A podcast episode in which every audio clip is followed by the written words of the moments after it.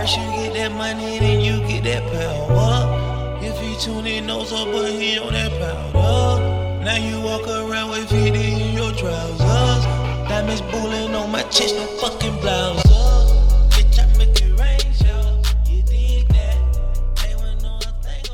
All right, we're back once again, folks, live in Greenwood. Bonjour, shalom, what's up? And welcome back to How You Livin'. Right, fresh in the summer here, your uh, little moment of the week cut out for uh, talking about what's been going on since the last time we visited you. And uh, as always, we start our show with a look back on other shows in a little segment we like to call callbacks. Nah, it's all good. We're gonna try it one more time. Here we go. Callbacks. Yeah.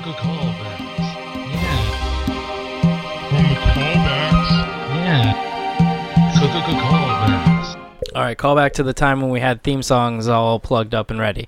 Uh, uh, that's right. We're here once again, folks, in Greenwood to talk about the things we've talked about before in other podcasts, and this week is like no other. So many things are still repetitive of previous things. Yeah, yeah, that's true. As I feel like a lot of our reporting or, you know, talking about issues is kind of like, like my callback kind of feels like that. Yeah. A little bit. Well, what is your callback this week? Well, my callback is in relation to something new that happened. Uh, there's a, a University of Washington lecturers uh, did an essay on why women don't code, and that kind of goes back to James Damore, who got fired from uh, Google for being like, hey, maybe our diversity things that we have are because of these biological factors and everything.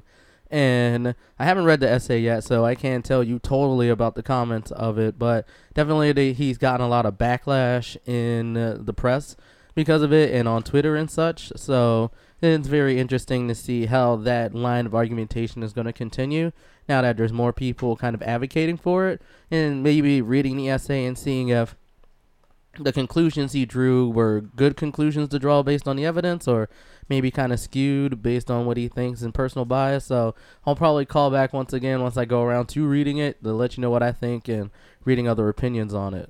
Yeah, I mean, it, it is definitely culturally here in America Uh, true that, um, you know, the the science and math uh, is disparate of uh, of females. You know, currently mm-hmm.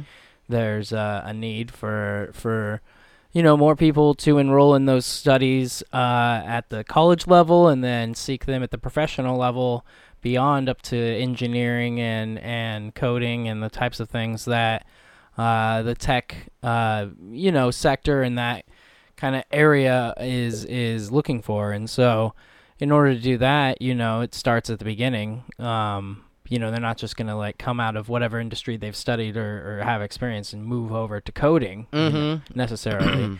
Although, you know, we could also learn to teach people coding at a younger age, you know. Yeah, and that's happening more and more too, just as like general curriculum. Yeah, I feel like we, we could add it to like elementary school almost, you know. Oh yeah, no, and there's definitely some of the schools that presumably have a little bit more money than others. Uh, they are doing that, so we'll see what the newer generations come up with once they uh, get into college age and into, you know, the economy and such. Yeah, well, uh, shout out to uh, anybody who is interested in math and science and is young and may or may not be female. If you're female, that's extra good. But actually, just in general, math and sciences, we need more people uh, going into those fields in general. We're actually losing a lot of uh, brain power as a nation uh, in the sense of providing our own like infrastructure of people that have gone through those disciplines. So, mm-hmm. uh, but either way, uh, here we are in twenty eighteen. Uh, and I guess another callback would be, You, you know, the uh, the standoff in the N F L continues. Uh, oh, yeah. And so um, we're kind of moving through the summer programs. We have, you know, contract negotiations, last-minute trades, types of things before the season starts in August, essentially, with preseason and stuff uh, getting geared up. And, uh, you know, it... It's interesting in the sense of I, I wonder if there will actually be some type of holdout by players once they realize how stiff the the kind of past levy is for for um for the teams, and how the, it's going to be frowned upon by their their coaching staffs and everything to get these kind of like kneeling penalties, quote unquote. Mm-hmm. Uh, it, how how far p- players are going to be pushed in that realm of not being able to, um, you know, have any type of statement or or voice before they start striking, essentially, and you know. And at what point, you know, I guess it has to be a Tom Brady type figure for it to even take uh, effect on a league like the N F L. Mm-hmm. But like, how strong is the players' union opinion on this? And and you know, it's interesting as we kind of are in this off season now, wondering how the the sides are gearing up, mm-hmm. you know, as it were. And uh, we'll see, we'll see. Like basically, like most fines. Um, it's meant to get people in line with a certain level of um, behavior, right? It's no different than like ticketing people for not wearing their seatbelt. But yeah, what's what's interesting is supposedly, I guess next year they're gonna be a new league that comes just on the heels of the N F L, mm-hmm. and it's launched by uh, a guy who is um, the son of the former like N B C sports segment. Uh, which is uh, forget his last name, but yeah, he's he's been producing the basically the N B C Sports franchise for, for the last thirty years or whatever. Mm-hmm. Well, his, Ebersol is his last name, yeah. So this is Charlie Ebersol, and he's uh, developed this league, and he's already made a deal with like C B S, so he's already got an airtime sponsor. Oh, okay. And you know, ultimately, if he you know is signed up to getting T V contracts and whatnot. And he allows some type of, you know, political discourse from the owners. Now, if he takes the other hardline stance, then he's he's not the answer. But I wonder if there actually is room for another league to to if if there like just enough billionaires got together, you know. Um, maybe like I mean, there's probably room for a minor league because there's still arena football. But arena football like doesn't get shown on T V a lot, and although they try to play in the N F L's off season, so N F L people who like that game can go and see their games, and they kind of don't coincide with each other. Same the same way like how the W N B A doesn't usually overlap with the N B A's uh, play season. Right. It's mo- yeah, exactly. Mm-hmm. So I don't know, man. It's it's just like it's it's interesting going forward because we're we're. They're spending more money, they're building these stadiums, but they're getting firmer on these these rules and and uh, the type of the type of things that the players are standing up for are so important.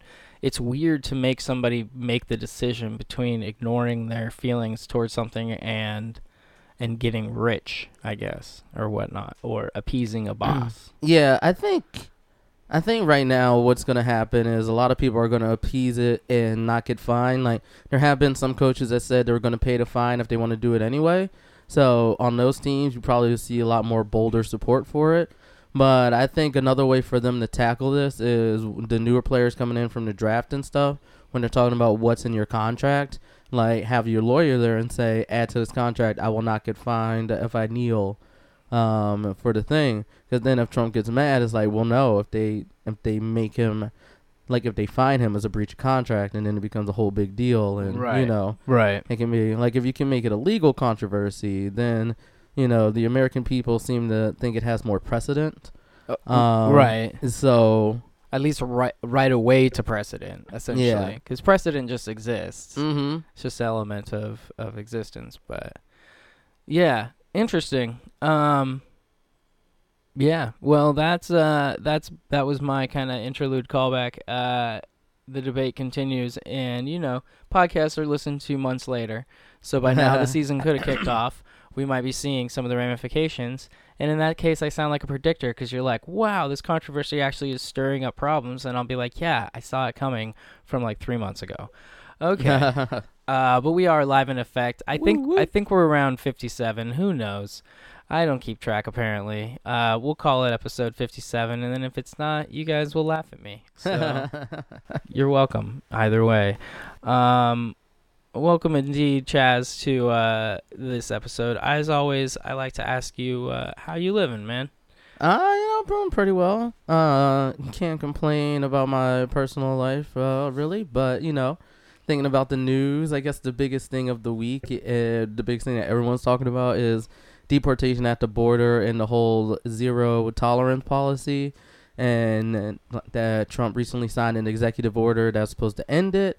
But it kind of is written in a weird way that, you know, allows people to get held indefinitely. So, yeah, the uh, yeah the mig- uh, immigration issue, uh, and and whether or not the, you know, his his solution about, you know, we're gonna reunite families or we're gonna keep families together. You know, it doesn't even actually uh, give m- much, you, you know, specifics as far as. Uh, how it's going to be conducted and what they're going to do about families that have already been separated, and and the kind of uh, policy shifting continues. Mm-hmm. So um, ultimately, uh, yeah, we need the, the storyline, of course, uh, children being separated from families at the border, brought to different states around the union for, you know, detention centers, essentially, which then kind of led to these reports of like caged children.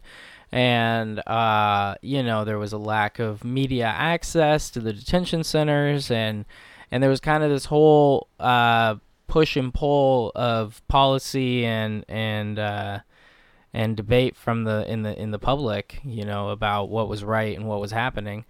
And uh, ultimately, Trump somehow kind of switched positions in a way when he signed this executive order.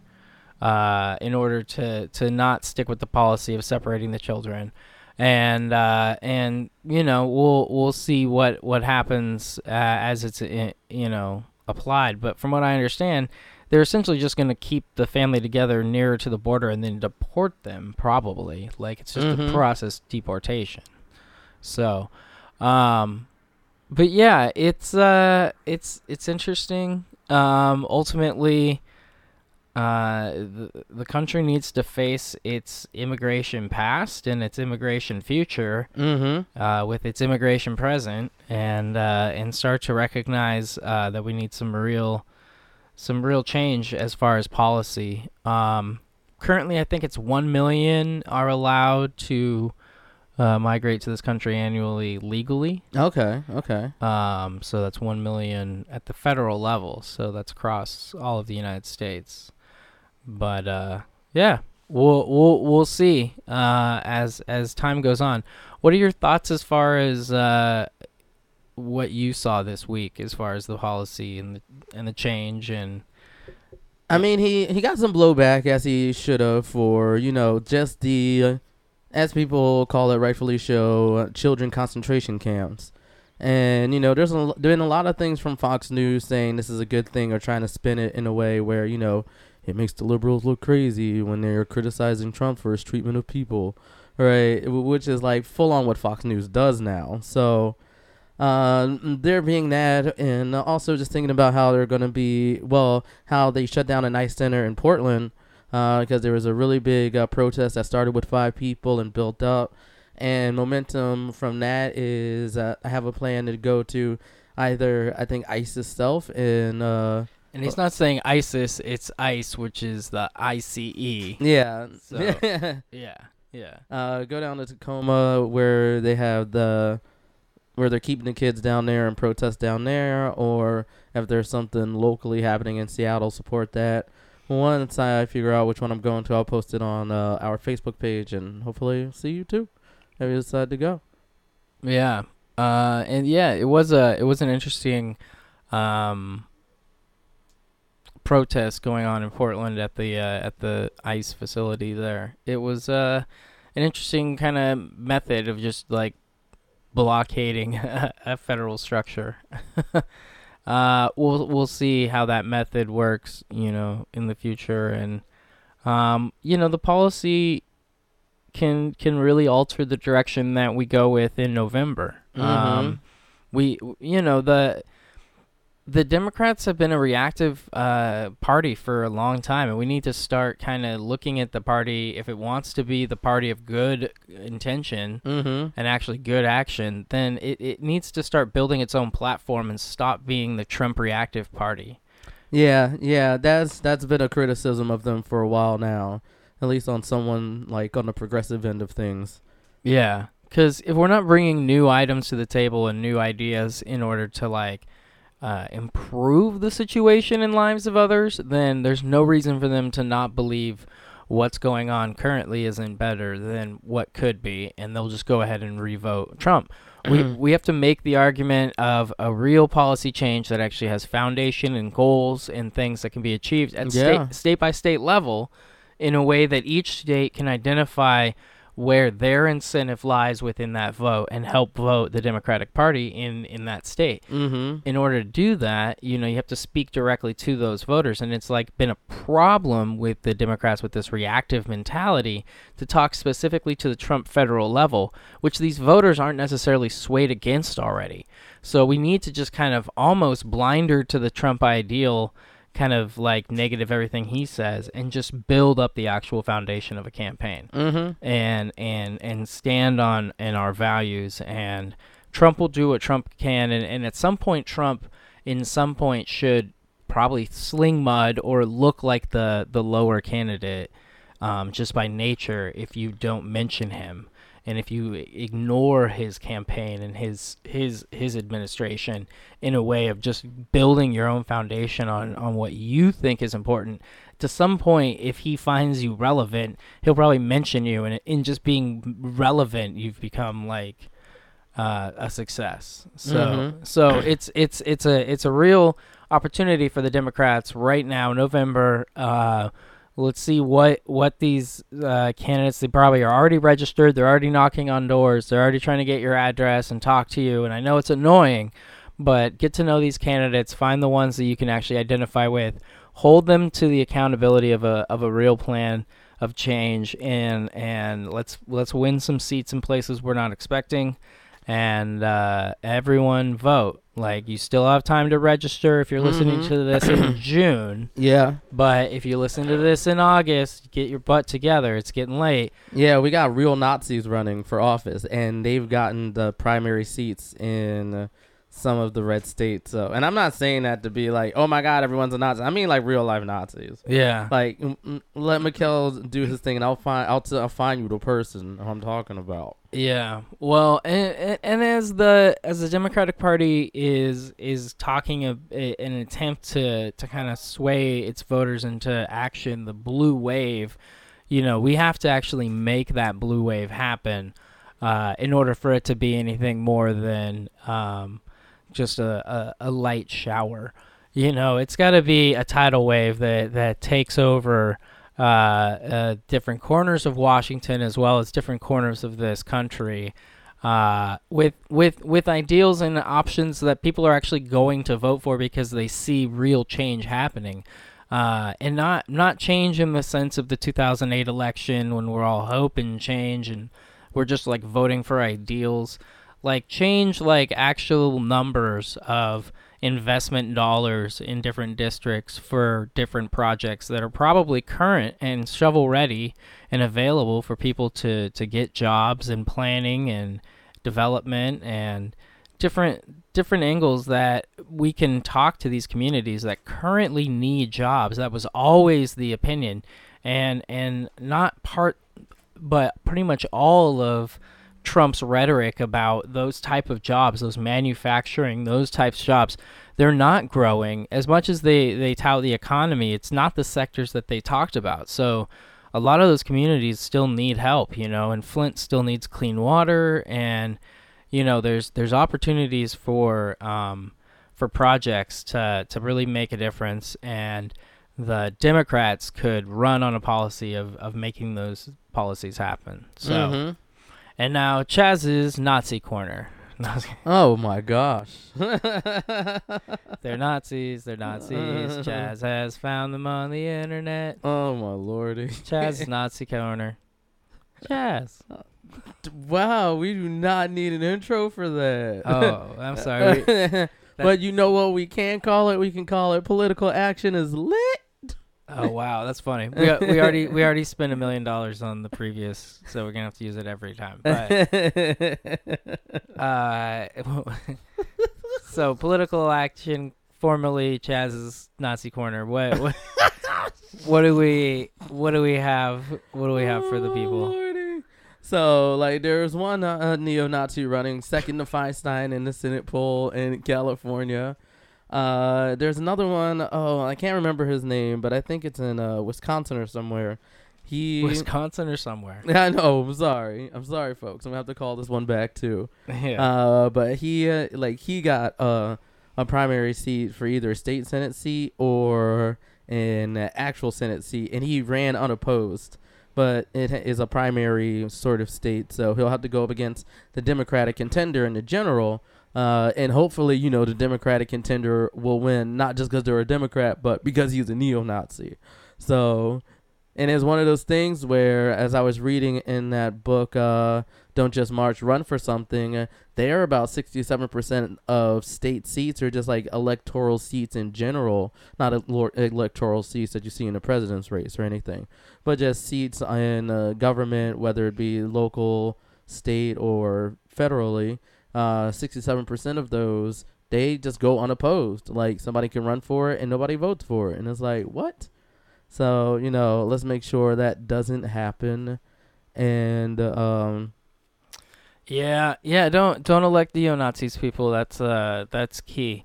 Uh, you know, it's, it's, it's, and then uh, the other news of, uh, of the day, and almost a, a mini callback, Canada, officially second country in the world to legalize marijuana recreationally. Yeah, as yeah. a country, second second to Uruguay. Yeah, and uh, a friend of mine who's a politician, political kind of student up in uh, in Canada. He he he said, if you were watching the World Cup, uh, the most politically minded uh, left leaning country to root for would be Uruguay.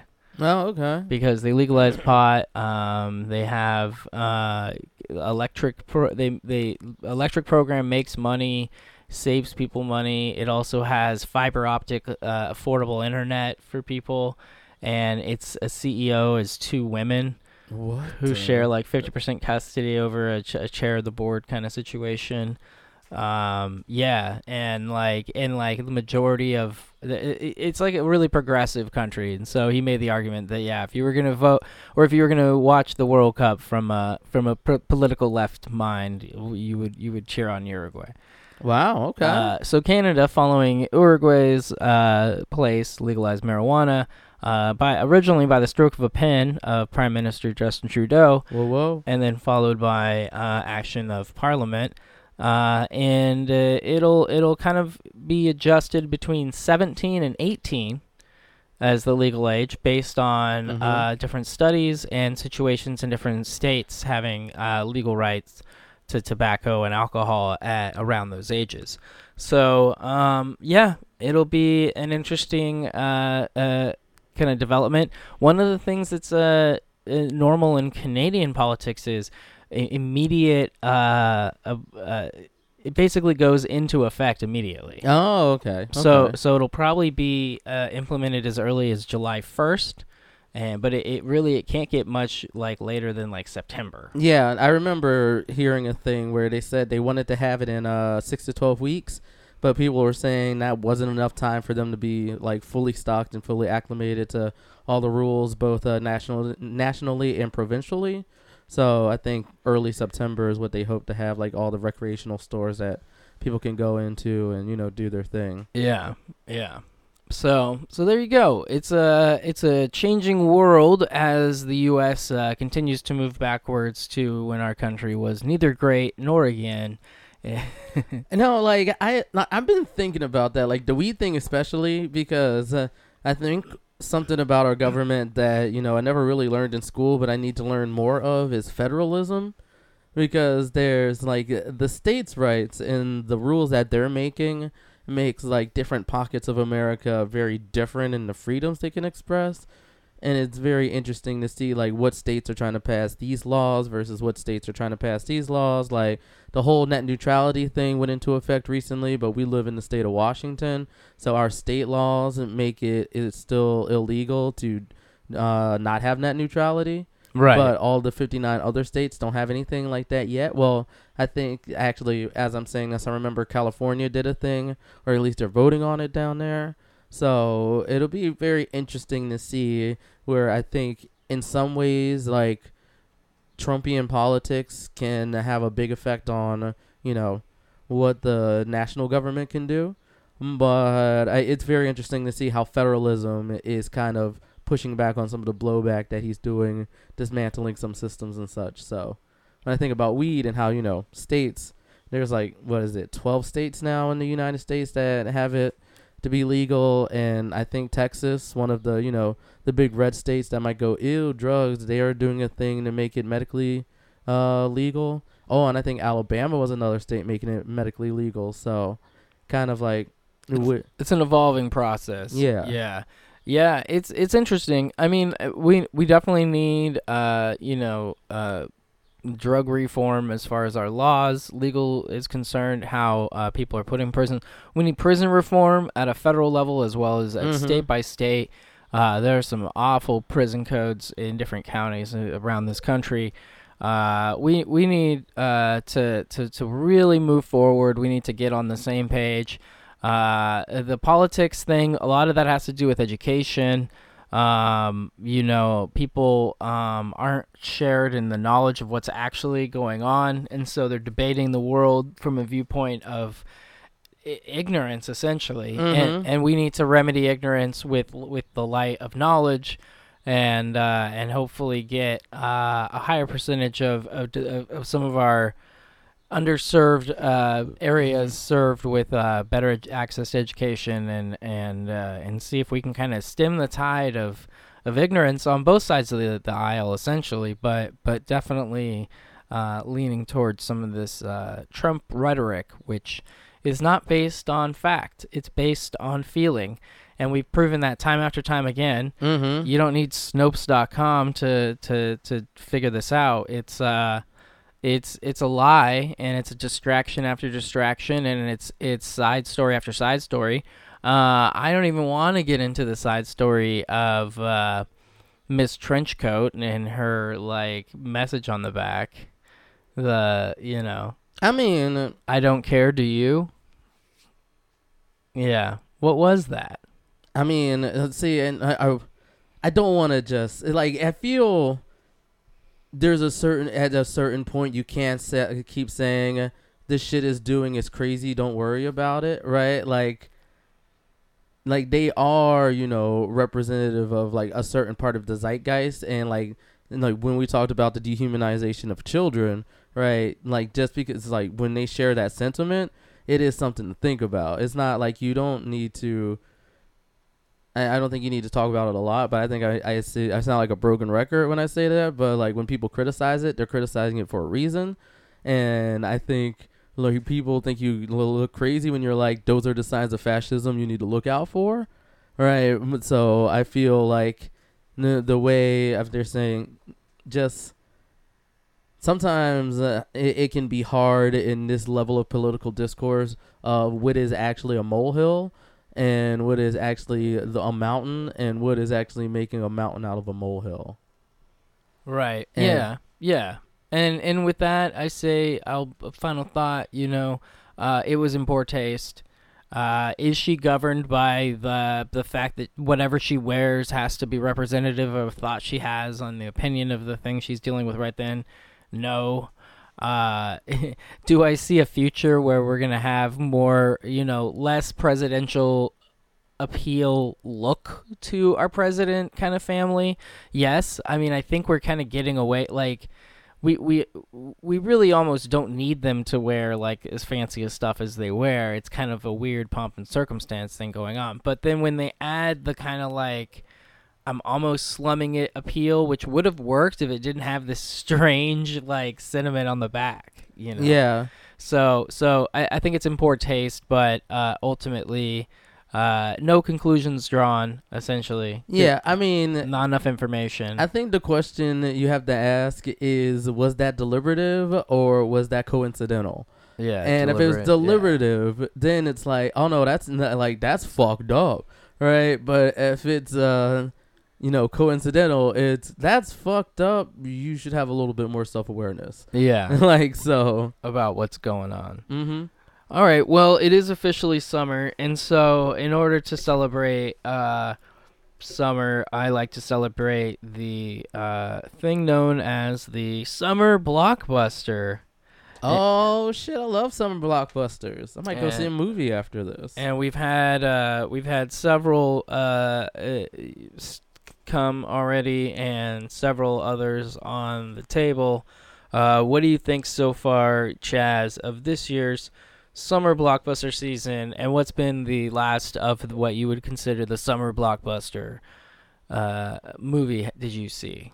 And the last summer blockbuster movie I saw was Avengers Infinity War. Ooh. Um, and I liked that one a lot. I mean, oh, well, uh, like, I liked it, but I didn't love it, right? Yeah. I think I think they did as best they could with having all the characters, but I still felt like, you know, there, I wish there could have been more interconnected events with them instead of there being like t- two or three or four separate storylines. Yeah, going through the whole thing. Spoiler alert, I guess. Yeah, uh, you know, fuck spoilers. Uh, by the time you're listening to this, it's already been out for so long. So, uh, I'm sorry. Uh, but yeah, no, I also saw Deadpool two. See, I need to see that still. Uh, I, luncheon. I I did enjoy that. That was quite fun. Uh, the. The sass of Ryan Reynolds in that character, pretty great. Breaking the fourth wall, mm-hmm. uh, that was enjoyable.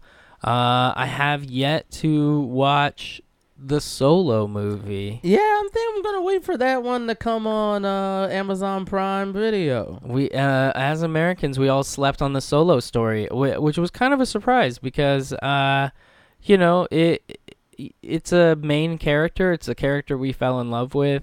Why didn't we want the uh, prequel to uh, Han Solo? What what was done differently? If I had to, well, okay. I think one, they tried, because I think of because of the character he is, um, they tried to release it as this like blockbuster action movie when Star Wars has never been a blockbuster action movie. Like, it's had action in it, but Star Wars movies get released in December. And they get released in December for reasons, because in December there's horror movies, there's Oscar bait, and then there's Star Wars, right? It's the same thing that uh, the Lord of the Rings did. Uh, they didn't see themselves as summer blockbusters, but they're like, this is the event you go with your family and enjoy uh, over Christmas break, or, you know, over New Year's, or for whatever is your winter solstice holiday festivities. And with this one, it's kind of like, yeah, but look at all this other cool shit I can see. And going to the movies is expensive. So, you know, I'm going to see the really cool Avengers movie, or I'm going to see Deadpool, because that first, like, that first one was hilarious. And then you're like, Han Solo? I mean, what? Like, it's... All right. And then, uh, you know, to, to try, you know, break the patriarchy down, uh, Ocean's eight was released. Uh, you know, the the... remake in a, in a way of the Ocean's Eleven franchise, uh, starring a all-female cast. Mm-hmm. Uh, uh, what do you think of that project? And are you going to go see Ocean's eight? I am going to go see Ocean's eight. Uh, I am happy that it's released. I would think tactically, I w- it might have been better for them to release it like mid-spring instead of like as a summer blockbuster. Because it's one of, I think from that one is something I learned from what uh, the second Captain America movie did. Like, Captain America Winter Soldier did not come out during, uh, you know, summer blockbuster time, even though it kind of feels like it.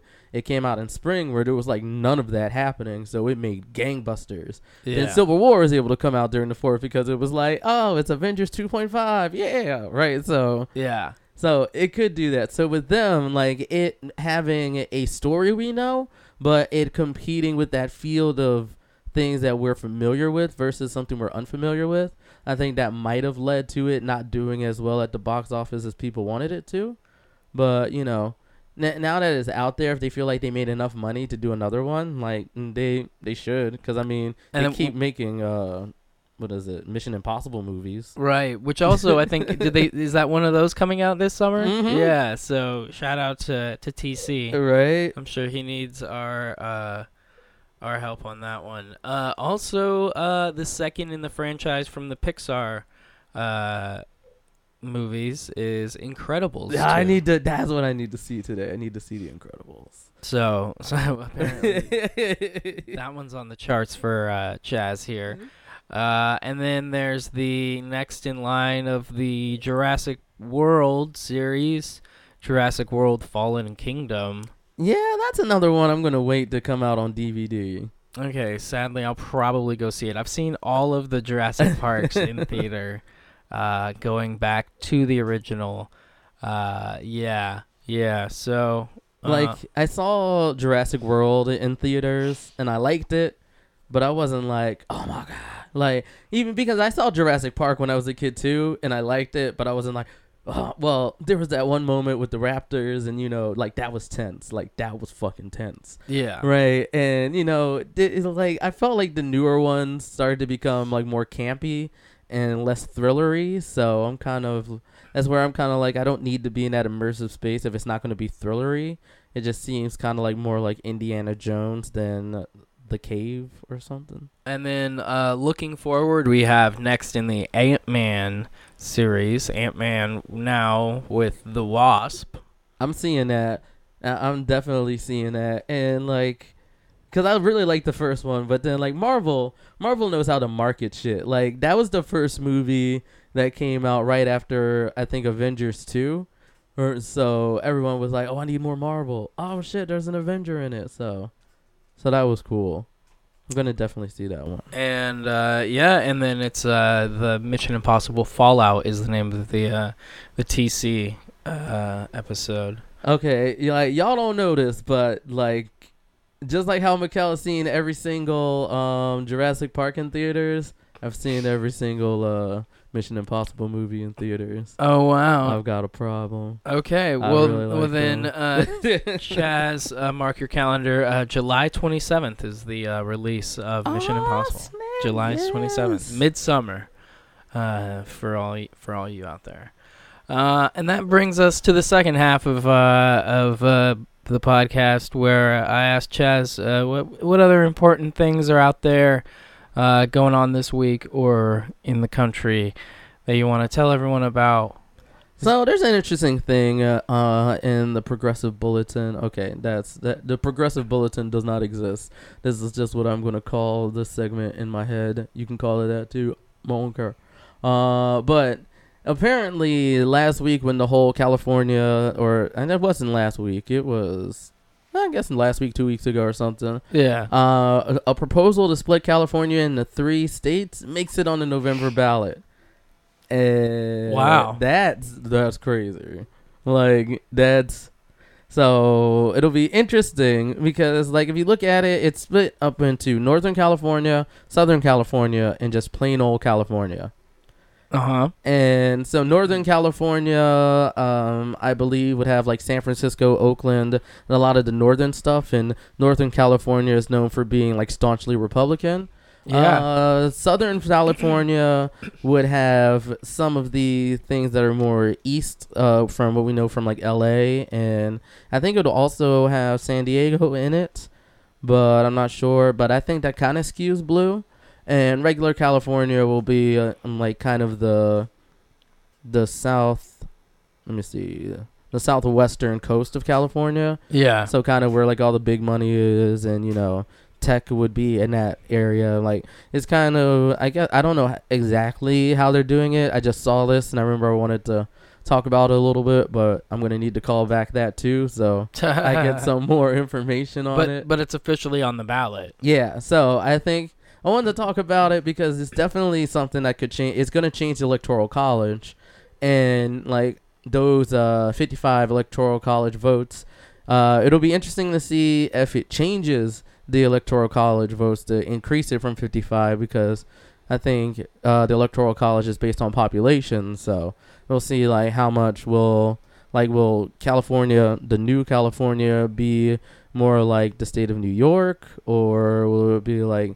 you know, state of Arizona, and like same with Northern California and Southern California, where will those be more like rural states uh, and not have like a high population amount, or will it be like Midwestern states where it has like a middling like nine, ten or so? Yeah, it'll be interesting if it gets divided evenly or if it decreases the amount of electoral votes or increases it, or, you know, and how that'll affect what states go blue and what states go red. And hmm. yeah, yeah, it'll be interesting. That that that'd be kind of pretty unprecedented.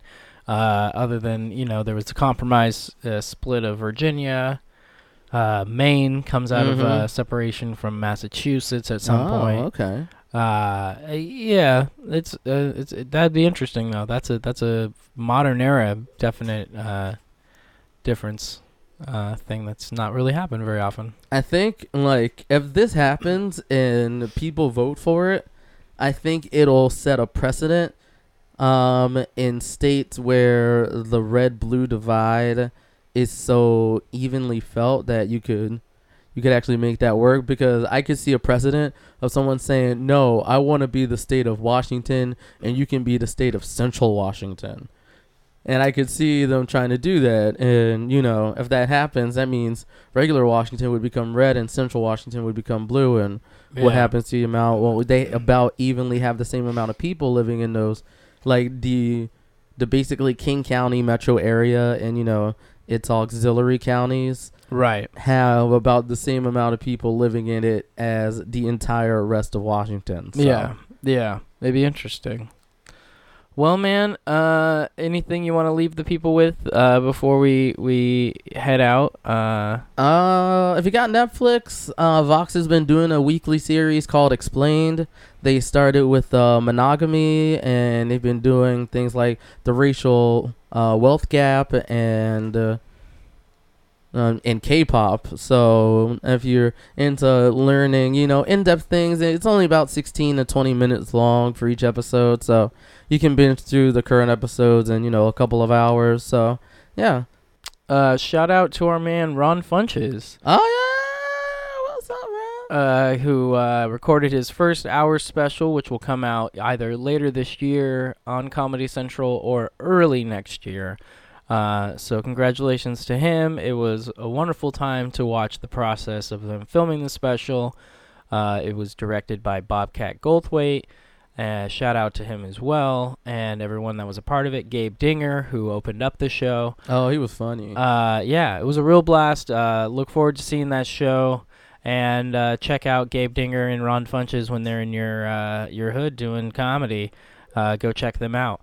Also, shout out to Ian Carmel, who was part of the All Fantasy Everything podcast, who I'm going to check out later this month at the Parlor Live in Bellevue here in the oh, Seattle area. Oh, okay. So he's performing? He's performing stand-up of the comedy, uh, which uh, I'm going to go check out. And so I'll see him soon. Also, uh, keep in mind to give us a email at H Y L B O X at gmail dot com. That's H Y L B O X at gmail dot com.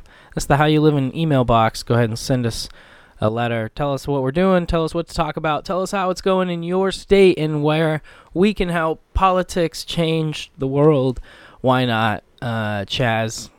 Uh, yeah, so now I have two separate Twitter accounts. If you want to follow the zany side of Chaz, you know, me talking about Incredibles, ripping on different movies, or, you know, just being silly, C R S I I. But if you want me to see me get more political, uh, I started a new Twitter, and that's ChazBaz. So, you know, follow either one. Follow both. I don't know. I'm ChazBaz everywhere else as well. Uh, but everywhere else is pretty much all personal, so... He's separating in front of us, folks. He's going to be an X-Men mutant soon. Like, one of them's going to be really political, and the other one's just going to be really off-the-wall zany. But you'll have, like, a different suit, so we'll be able to identify. uh, also, get a hold of me at SeaTownMayor. That's S E A T O W N M A Y O R in the Twitter sphere, because I'm helping your mis- municipality by the sea. Ha! All right, guys, we got to get out of here somehow. Um, as always, Chaz, it's uh, a blast hanging out here in the Million Dollar Studios on top of the Chaz Tower. I didn't say that already, so I'm saying that now.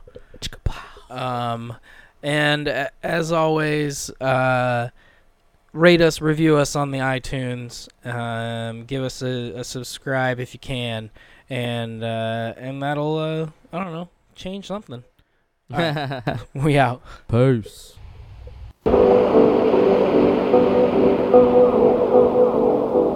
Yeah. I'm working on that. I'm upset. fifty disrespect. So offended that I had to double check. I'ma always take the money over sex. That's why they need me out the way, what you expect. Got a lot of blood.